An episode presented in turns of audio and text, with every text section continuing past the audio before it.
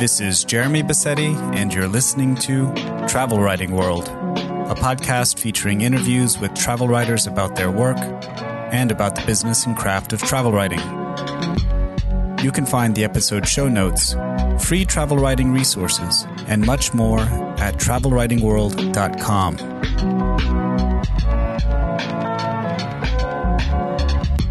In 1956, Eric Newby quit his job in the fashion industry to explore Nuristan, a remote region in the northeast of Afghanistan.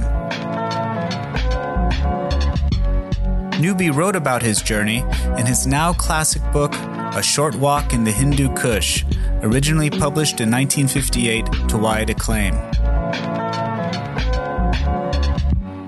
Joining me to talk about Newby's A Short Walk is Aaron Miller, who has written for publications like National Geographic Traveler and is the host of the Armchair Explorer podcast.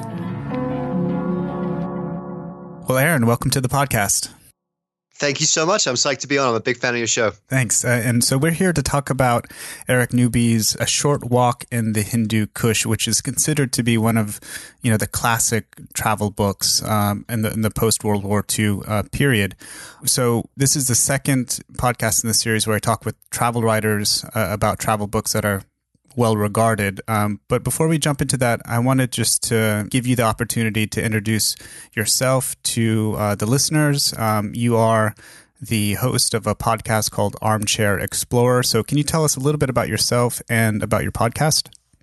Yeah, great. Yeah, thanks, Jeremy. Um, yeah, my name's Aaron Miller. I'm a travel writer. I've uh, I originally hail from England, so I'm kind of I've always been a big fan of Newby. He's a he's a classic uh, travel writer uh, from my home turf. But I, I, ran away to the Rocky Mountains of Colorado uh, about seven years ago, and, and they can't have me back. We get the, the 300 days sunshine a year here, and I think um, England gets the other 65. So I'm not, I'm not going anywhere. But uh, yeah, I'm. I thank you for uh, asking about the podcast. Uh, it's called Armchair Explorer. The hook of the show is the world's greatest adventurers tell their best story from the road. And if I could have had uh, Eric Newby on the show, that probably would have been my dream guest. So um, this will have to suffice, I, I guess. But uh, it's been a lot of fun uh, doing the podcast. I kind of come from a travel writing, traditional travel writing background, working for newspapers and, and, and, magazines. And it's been really fun just starting to tell these adventure stories uh, and try and connect people with the outdoors and, and uh, you know, just the pure joy of exploration. It's been really fun to, to do that in a in a new medium. And I'm, I'm a big fan of podcasts and travel podcasts, and a bit and a big fan of yours too. So I'm I'm honored to be on the show. Thanks. Well, your podcast uh, is definitely well put together and the way the ways in which you and your guests tell stories. So um, we are fans of your show over here too. Well, thank you, and and I think we've kind of had parallel lives because uh, I used to work in the music industry, and one of the reasons I wanted to uh, and and work in music, and I'm still a huge fan of music and music production, and and uh, and one of the reasons why I wanted to do my show is I wanted to kind of mix storytelling with with music, and and you're a, a musician too, so. Um, I'm publicly now going to hit you up for some of your music on my show. that was a former life. We're not allowed to talk about such things here. oh, we're not allowed to talk about former lives. I'm so sorry. okay, well, um, and so can you just uh, give us a before we talk about uh, Newby? Can you tell us where we can find your podcast online? Oh, thank you so much. Yeah, it's available, you know, Apple, Google, Stitcher, all the usual places, or you can go to the website armchair-explorer.com. Very good. So let's, um, I guess, set the stage and talk about who this wonderful character Eric Newby was. Uh, so, like, I think we all know that he's a British travel writer uh, who kind of rose to, to fame and prominence in the post World War II period.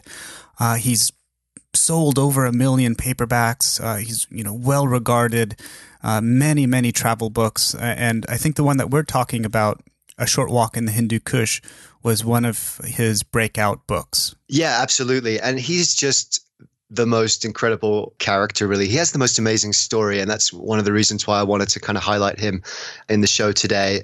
He's uh, and i think this comes through the book as well. He's kind of this boy's own adventurer you know? He's he's kind of of a generation. I guess he was he was probably born at the tail end of the, the victorian era edwardian era and there's something of that that kind of style and ethos, that very old mm. fashioned uh, Englishness that comes through this this story, and and just his kind of spirit for adventure, which sort of borders on naivety in, in many in many places in this book. But he's sort of self-effacing throughout that in a in a very uh, stiff upper lip kind of way, which which I love.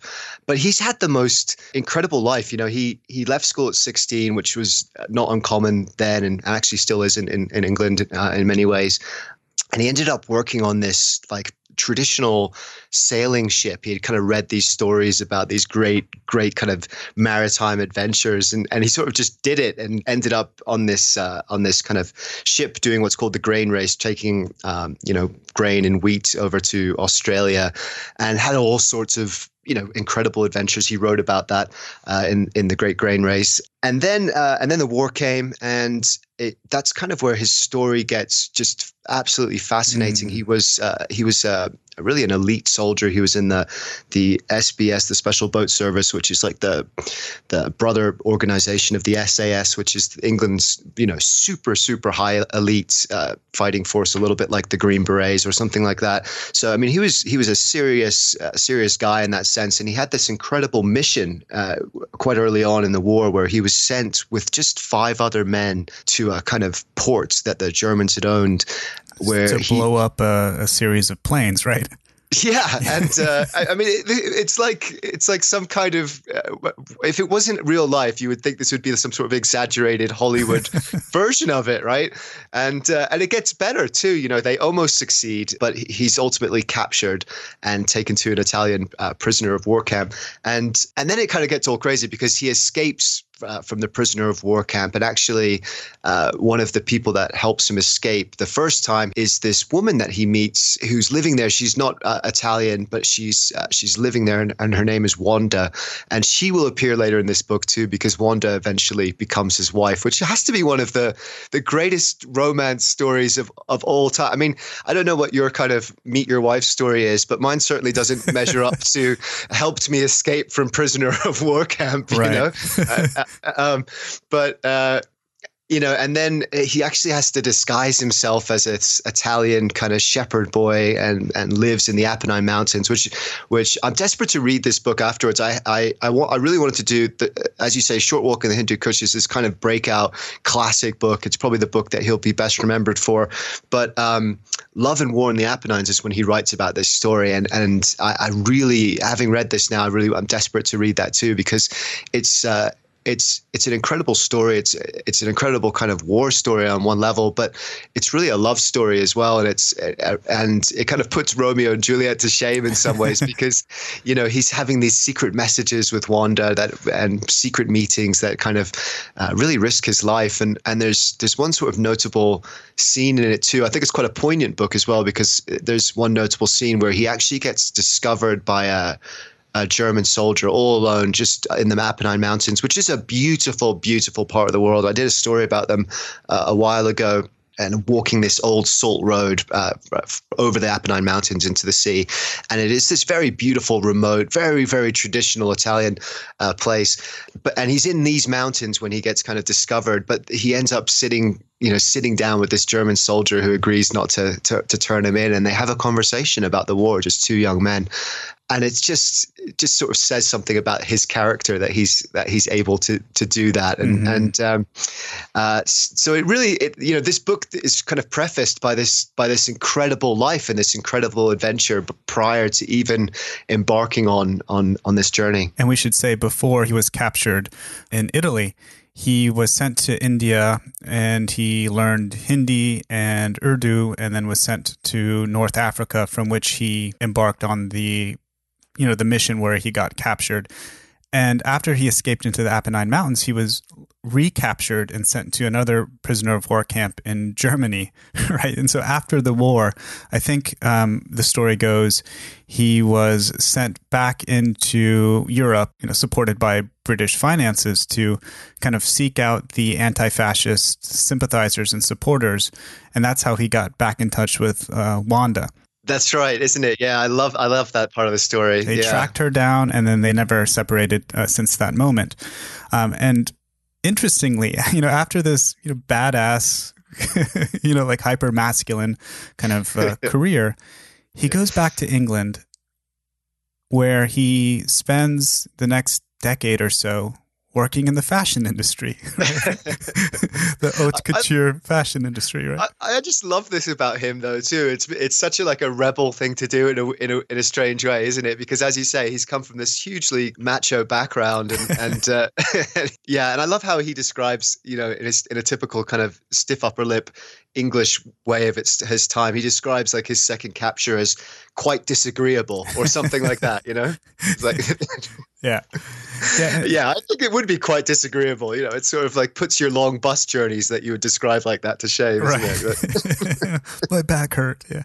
Yeah, exactly. But so um, the the reason why we're you know recounting his story is because this is where a short walk in the Hindu Kush begins. Is you know in the middle or rather at the very end of his tenure in the fashion industry.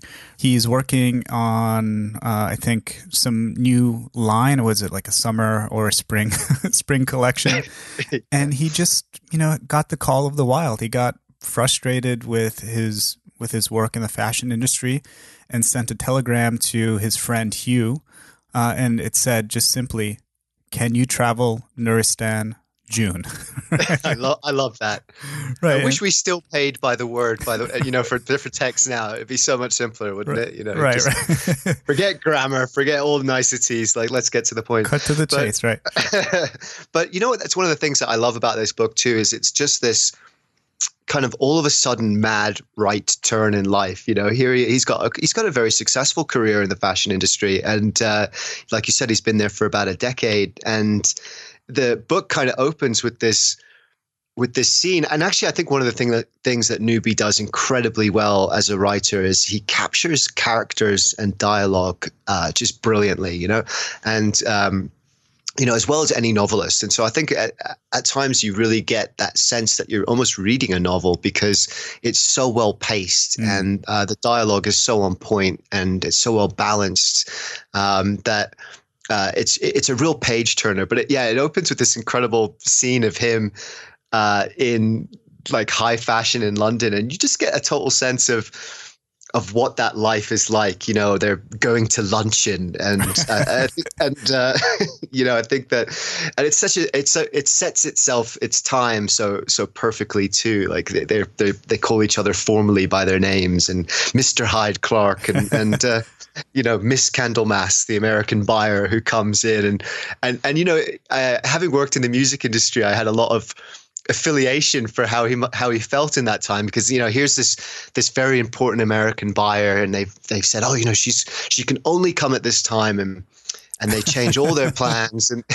and then she arrives like four hours late and doesn't want to see any of the things that she says. She wants to see some something completely different, and uh, you know, steals a bottle of perfume basically, and uh, presumes it's going to be given to her. And you know, it just it just rung so true about so much of that kind of London and I'm sure elsewhere, you know, those capital cities, but that that sort of fashion uh, industry type atmosphere, which which felt, I mean, he managed to write it in a way that felt very very funny and very mm. true but also you got a little bit of that claustrophobia that he felt you got a little bit of that sense of God, I, I, I need to break out of this too. I can understand, uh, you know, why he's he's wanting to escape from this life in a way, and uh, and then through this, as you say, there's that famous uh, that famous cable, the famous telegram that he sends to to Hugh Carless, who is just the best character, isn't he? I mean, I mean, yeah. just reading Hugh is the funniest.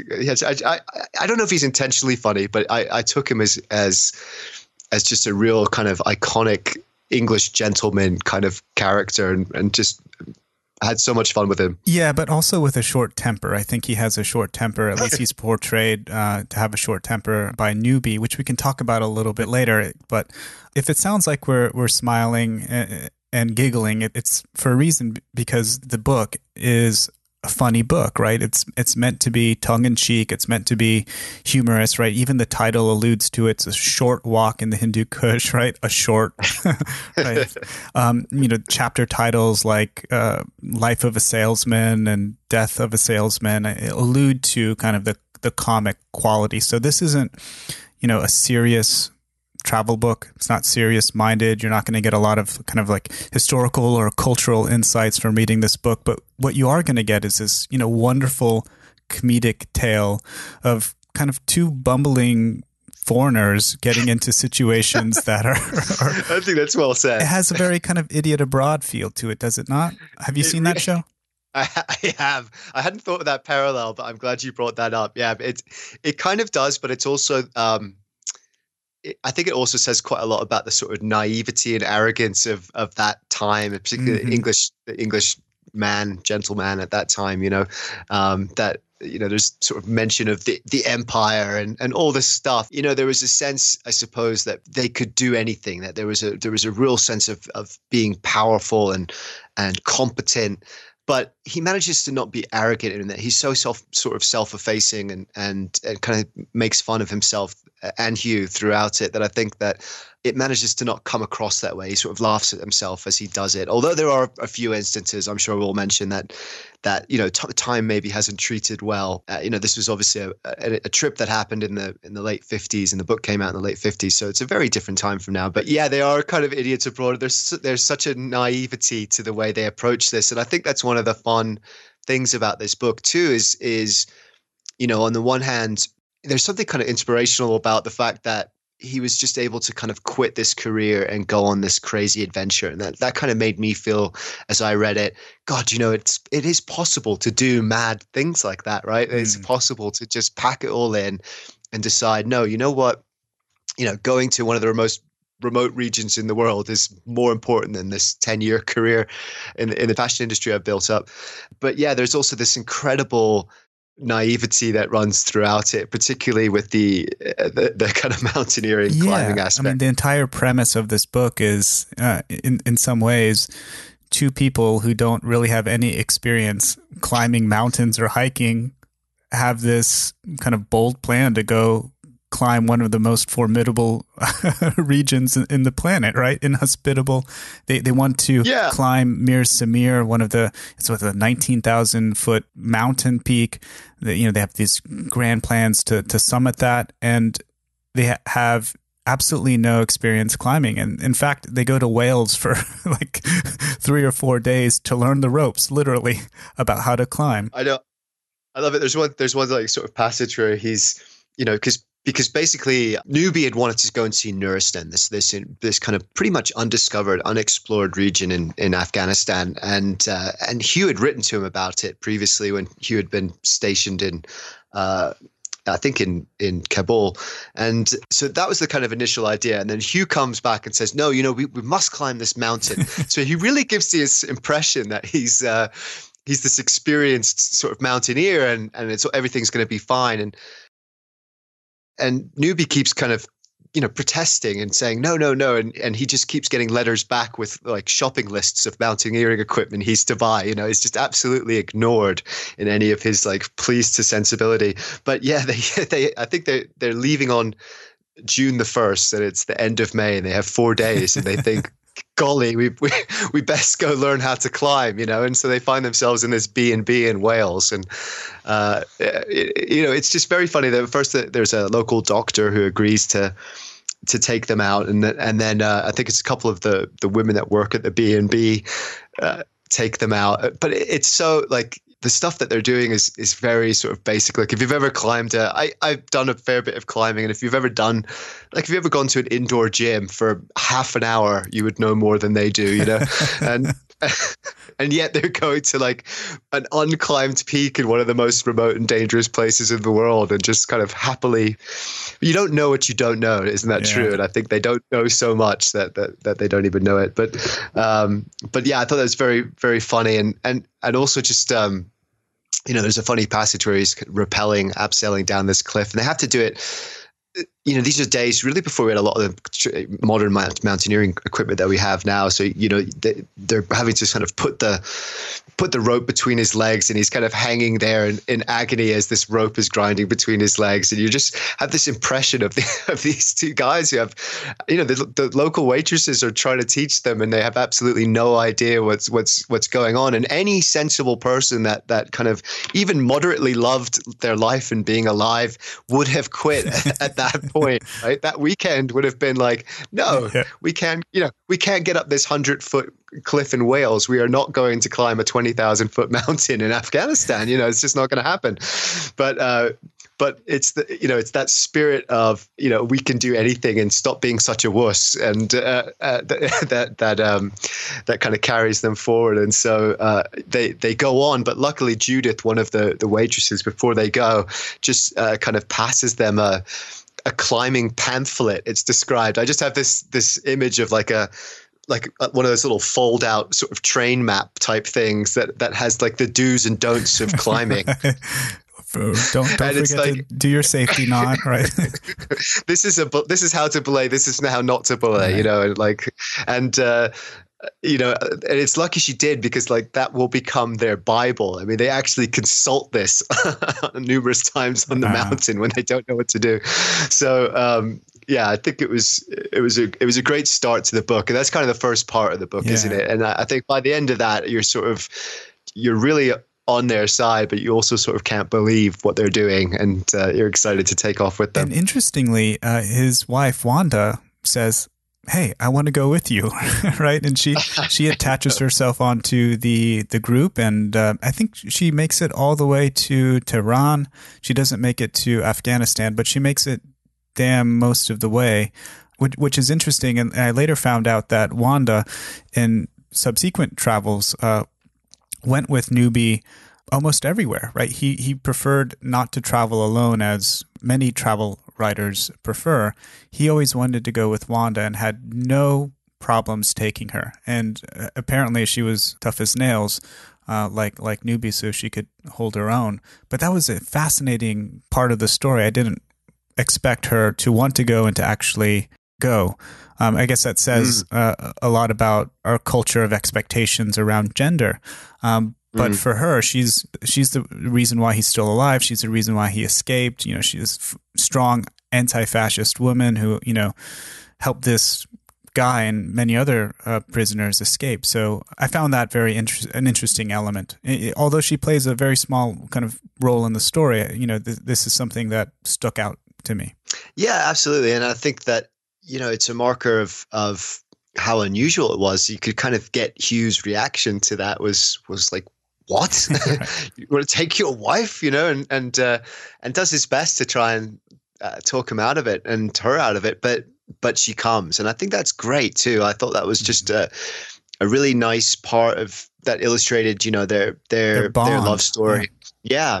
yeah. Um, and she doesn't stay the whole time. They have kids at this time too, so I I like that they just sort of pack their kids off to someone and, and off they go for a month to you know to Istanbul and and, and around.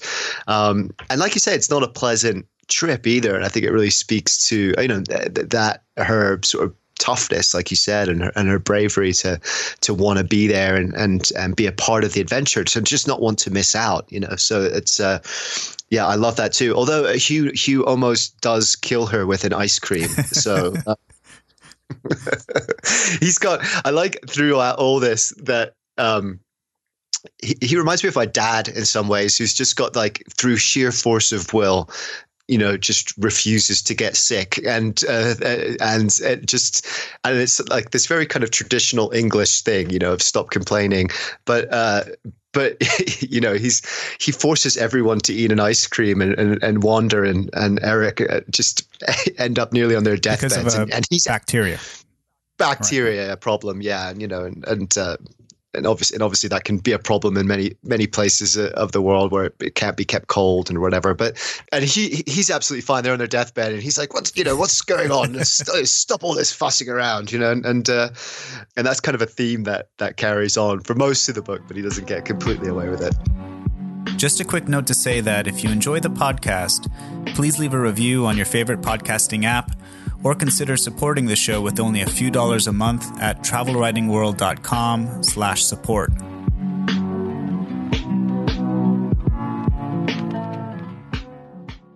Right. And so they, they travel through Istanbul to Tehran, and I think this is where Wanda leaves, and she has a plan to meet Eric back in Italy. I think after their their little tour, and this is uh, just so people can get a sense of you know, pacing, you know, we're at chapter eight by now, right? So we're up to chapter eight and they're still not walking in the Hindu Kush yet. And actually, they the, the the title's a little bit misleading in some ways because they they don't walk in the Hindu Hindu Kush till the very end, right. and uh, um, but I, it's interesting you say about pacing because I really I think that this is something that Newby's very good at. Well, I mean, one of the problems I I have with I don't know problems a, a harsh way to say it, but I think sometimes that travel writing can become so, travel literature especially can become kind of so enamored with itself and its own journey and so much depth and background that it, it sort of loses the pace a little bit and it becomes quite a dense it can become quite dense at times.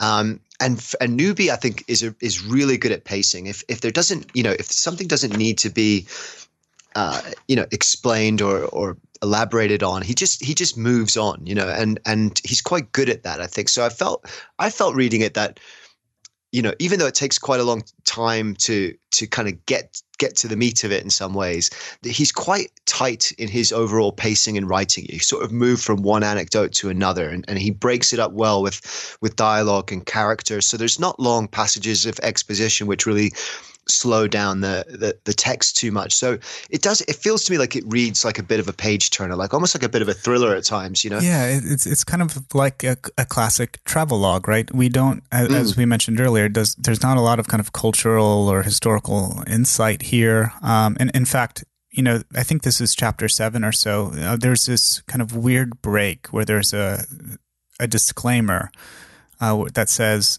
and I have the quote here. It says, "Readers who are not interested in the history and geography of Nuristan should leave off here and start again in chapter eight, which kind of gives you a good sense of what the book is is about. I mean, you're not going to read this to. Uh, I don't know uh, to, to to learn about the region. You're you're reading this to hear the story, right? And mm. what you said earlier um, at the at the top of the conversation that Mm. Newby is an incredible character. I think cuts to the heart of what this mm-hmm. book is about and the reasons why we read it. It's because this is a story between Eric Newby and Hugh Carless and their characters and their journey more than any cultural or historical book, right? We're not going to get that same sort of insight. No, but I think you're absolutely right. And I think he's, I think that's a really good insight that, yeah, it's, he's, he's written this in such a way that you've, you've really you know, by the time you leave England uh, and set off on this adventure, you are absolutely on Newby's side and Hugh's side, and you know these characters. Even though you haven't spent that much time with them, you, you know them. you have kind of befriended them, right?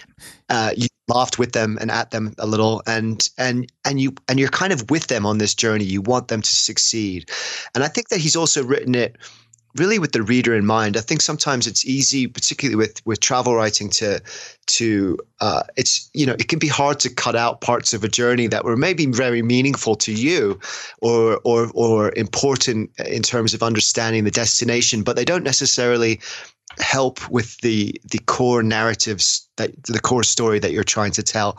And I think Newby's really good at writing with the reader in mind. Like he wants to write an entertaining story, and that's like that seems to me what comes first to him.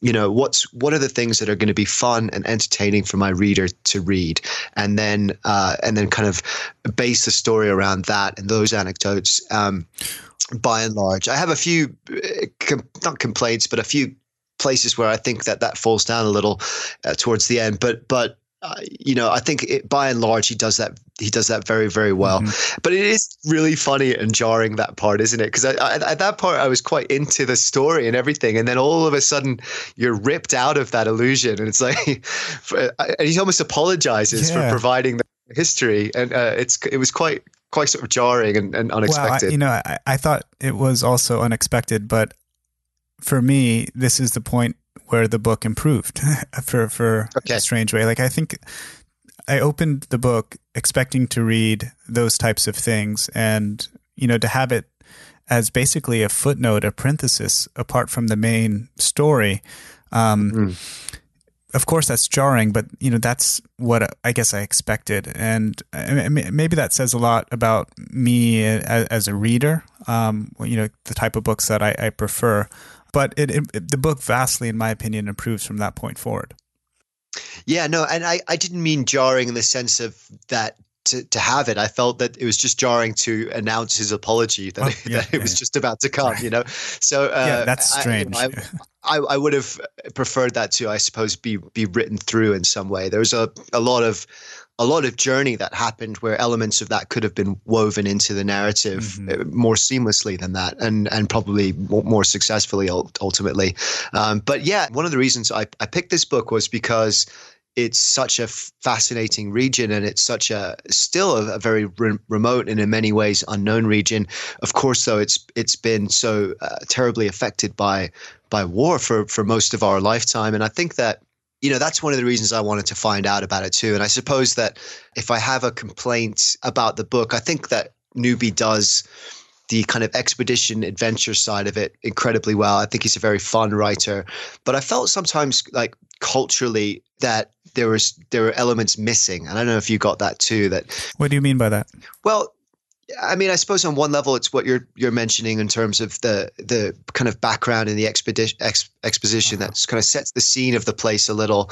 Um, I would have liked to have known a little bit more about that, I suppose, overall.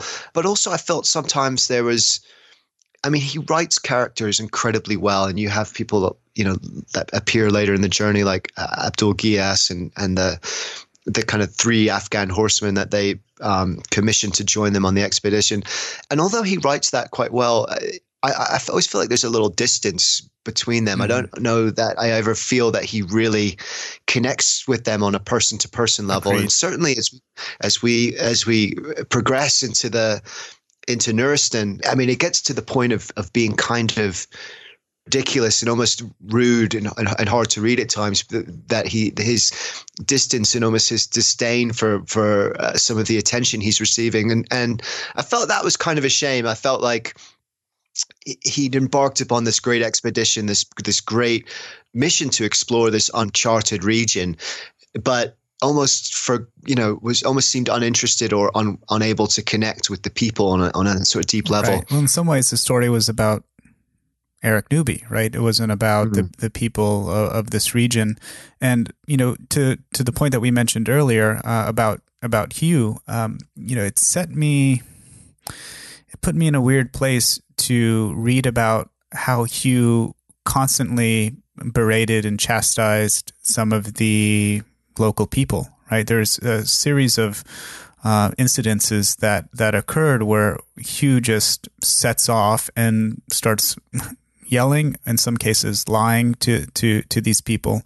Um, there was an instance uh, so, somewhere towards the end of the book where. Uh, they first encounter some of the uh, the locals from from Nuristan, and there's, of course, this great picture in the middle of the book uh, that shows some of these people, and it says the, the caption reads, you know, Nuristanis, you know, see two British people for the first time in their lives or something, and they befriend Hugh and Newby, take them back to a village, and bring them into one of their houses, and you know, there's this weird scene with the Rolex watch where, you know, Eric takes mm-hmm. off his Rolex watch and he's bragging about, you know, it, that, that it's waterproof and that it's brand new. And they kind of drop it into a vat of boiling soup or something. And one of the guys fishes it out and kind of disappears with his watch. And he suspects that this guy's going to steal the watch. So he goes there and he yells at them. And it, it just, it's, it's, it rubs me in the wrong way, you know, that someone would go to such lengths to visit such a kind of remote and, and wonderful region of the world and essentially not give a damn about the people who he's encountering. Yeah, I absolutely agree, and and and uh, that, I, I, you know, I wanted to. I'm glad you brought that up because I really wanted to bring up that scene too, and, and in fact, the whole of the, the really the fourth section of the book, the the Nuristan section. But I, I totally agree. I mean, it was like we we built up this whole moment of crossing into this this kind of magical land, Nuristan, the country of light, and then we get there, and the moment happens, you know, where like you say these guys come bounding out of the house and and for a moment you think there is that that cultural connection that you know they they take them back to the bothy and there's going to be finally this finally that yeah that connection and that that moment where they they the, countries meet and the different uh, worlds meet and something profound happens. But it it sort of turns and Abdul Ghiyas is like their their guide really uh, the leader of their uh, kind of caravan has all these prejudices. They all do that, you know, against the people of Nuristan, and then calls them murderers and robbers, and uh, and it's almost like those prejudices win out in the end you know that rather than forming his own opinion i mean so many times they disagree with with abdul uh, and and the team right? So many times they berate them and, and force them on you know almost against their will. And yet when it comes to this moment and moments like that they they sort of bow to that sense of, oh, you're probably right. They probably are murderers mm-hmm. and, and robbers, all of them. And it just felt really unfortunate that they would sort of succumb to that kind of stereotyping and, and I guess kind of racism. And, and, and yeah, I thought it was a real missed opportunity in the book. Um, mm-hmm. And, and in fact, you know, just to jump ahead, I guess, I felt like that whole fourth section was a missed opportunity in in a in a couple of different ways. You know, the book is originally set up about exploring this region, Nuristan and, and northeastern Afghanistan, and you're you're kind of brought to be excited to see it. But then through kind of Hugh's suggestion, it, it, it also becomes about climbing this mountain, uh, Mir Samir. Um, and structurally, I thought the book suffered because he's obviously written it chronologically, um, which is fair enough. But you you kind of climb this mountain, you go through this whole big adventure, and then it's almost like an afterthought. They end up going into Nuristan. Mm-hmm. You know, mm-hmm. it's it's it, it's it. I, I understand the need to do things chronologically, but I also think that you that you can present things that make sense for the narrative in a way, and, and it and it might have made more sense narratively speaking to have you know experienced something of Nuristan and built up to that moment on the mountain. You know, not right. to say not not to say that he, you know he should change what the order in which stuff happened. Although you know a lot of travel writers do do that, but. Uh, but it just it as a narrative it didn't make sense it fizzled out because they'd already had the peak moment and then they just seemed tired by the time they right. got to Nuristan and they seemed a little fed up and, and there were moments like where they were just clearly annoyed by the attention they were being received. You know, they were clearly annoyed that people would come and, and watch them and, and want to get to know them. And, and it's kind of like, well, what, what did you expect? You know, you've decided to go to this, this region where barely, you know, that's barely had any visitors that has no roads that, you know, almost no one can access you know what did you think was going to happen when, right. when you arrived you know this is this is why you've come you should have been aware of this or at least you should be polite enough to to appreciate it from their perspective and you know empathic enough to to appreciate it from their perspective. So i think that that section yeah missed out a bit for me. And it started as you said with that with that scene with the with the watch and the binoculars. And and it, what could have been this beautiful cultural exchange became them accusing these people of robbing them. Mm-hmm. and it's kind of left unclear as to just to explain what happened that he proves he wants to prove that his Rolex watch will work even in the soup or whatever. But then it gets covered in the soup, and one of the guys takes it down to the river and and it seemed to me like he might have just been washing it off in the river for right. him, you know, and having yeah. a look. Yeah, and it, but but it was just assumed that he was that he was he was going to steal from him, and it's that kind of stereotyping and sort of implicit uh, prejudice which which kind of pervaded right. that section of the and book. He grabs his wrist, like he forcefully grabs yeah. his wrist and kind of snatches him. And I think might some of that might have been informed by the Afghani guides uh, that they had because they were feeding this narrative that they were going to rob them and then kill them, and that they couldn't camp there at the night because th- that's what would transpire. And so in the back of Newby and, and in Hugh's mind, they're thinking they're going to go through our stuff. They're going to steal all of our stuff.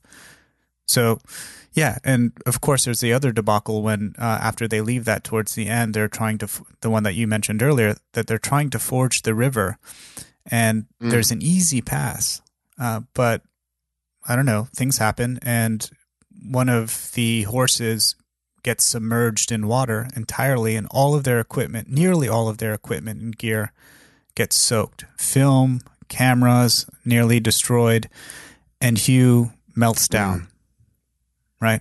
Yeah, it was. It was. Uh, yeah, there was a tricky scene. I just, I just felt by then that they, you know, they'd expended so much energy doing the mountain, and and they mm-hmm. they were yeah, they just sure. seemed tired and grumpy by that part of the story and, and and ready for the journey to finish and and even if they felt like that in real life i think it should have been written differently because as a reader all that happens is because you've now bonded with them and you're now seeing this story through their eyes all that happens is you now feel tired and grumpy and ready for the journey to end. Right. And that's kind of not how you want to finish a book, you know. And it ends abruptly, right? They they meet, you know, this oh, great yeah. explorer Wilfred Thesiger, who yeah. he and his caravan are going through the region, and they just kind of happen upon him, right? Uh, and he invites them, uh, noticing that they're um, British, invites them to camp together, right? And yeah. Uh, there's this kind of a classic scene, the last, very last line where, you know, Thesiger is setting up his bed and Newby refers to the ground as, you know, sharp and rocky. And Thesiger is just, you know, going to bed, uh, setting up his bed on, on these hard rocks. Whereas Hugh and Eric are inflating their air mattresses, which I didn't know they had with them, right? Until this point. Right. And they're uh, inflating their air mattresses. And Thesiger says to them, you guys must be a couple of pansies. the end, right? I know. I love it. Honestly, that whole like the whole fourth section of the book I wasn't sure about, but I was like redeemed when I read that ending. I mean, I know some people won't like that because it's it's very abrupt. Right. And you know, some people be like, "What? Well, what happened? Did they make it back okay?" Well, obviously, it's assumed they made it back okay. And I, I just think that's such a perfect ending, and I love how he ends quickly like that, and it just leaves it just says that's like the full stop, you know, the final point that that he needs to to wrap up the book and kind of make fun of himself and, and Hugh.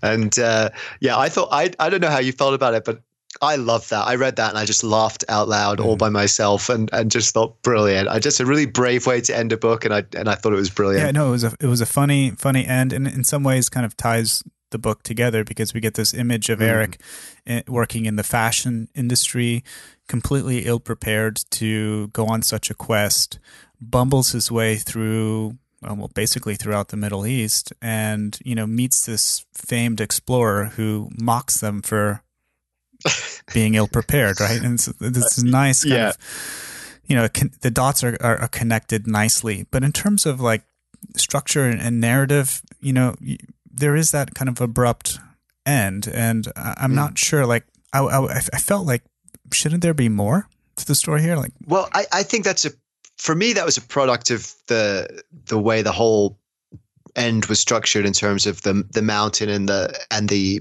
the passage about going into Nuristan. Nuristan ended up just becoming this kind of meaningless uh, annex to the book because the the the whole thrust of the narrative was about climbing this mountain, mm-hmm. and then once that was complete, that's where the, the book needed to to wrap up. You know, narratively, they should have gone through Thur- Nuristan, climbed the mountain, come down, seen Thesiger, called them a bunch of pansies, and and, the and off they yeah. go. You know, that the end that would have made sense. But but also, you know, sort of in typical Newby fashion, there wasn't internal sort of subjective looking at what this what this meant or right. what it what it felt like. You know, and and and that that's what left it a little bit empty at the end was you know it was it was very much a sort of jolly boys' own adventure and having a bit of fun and, and making fun of themselves and unfortunately at times some some of the people they met along the way.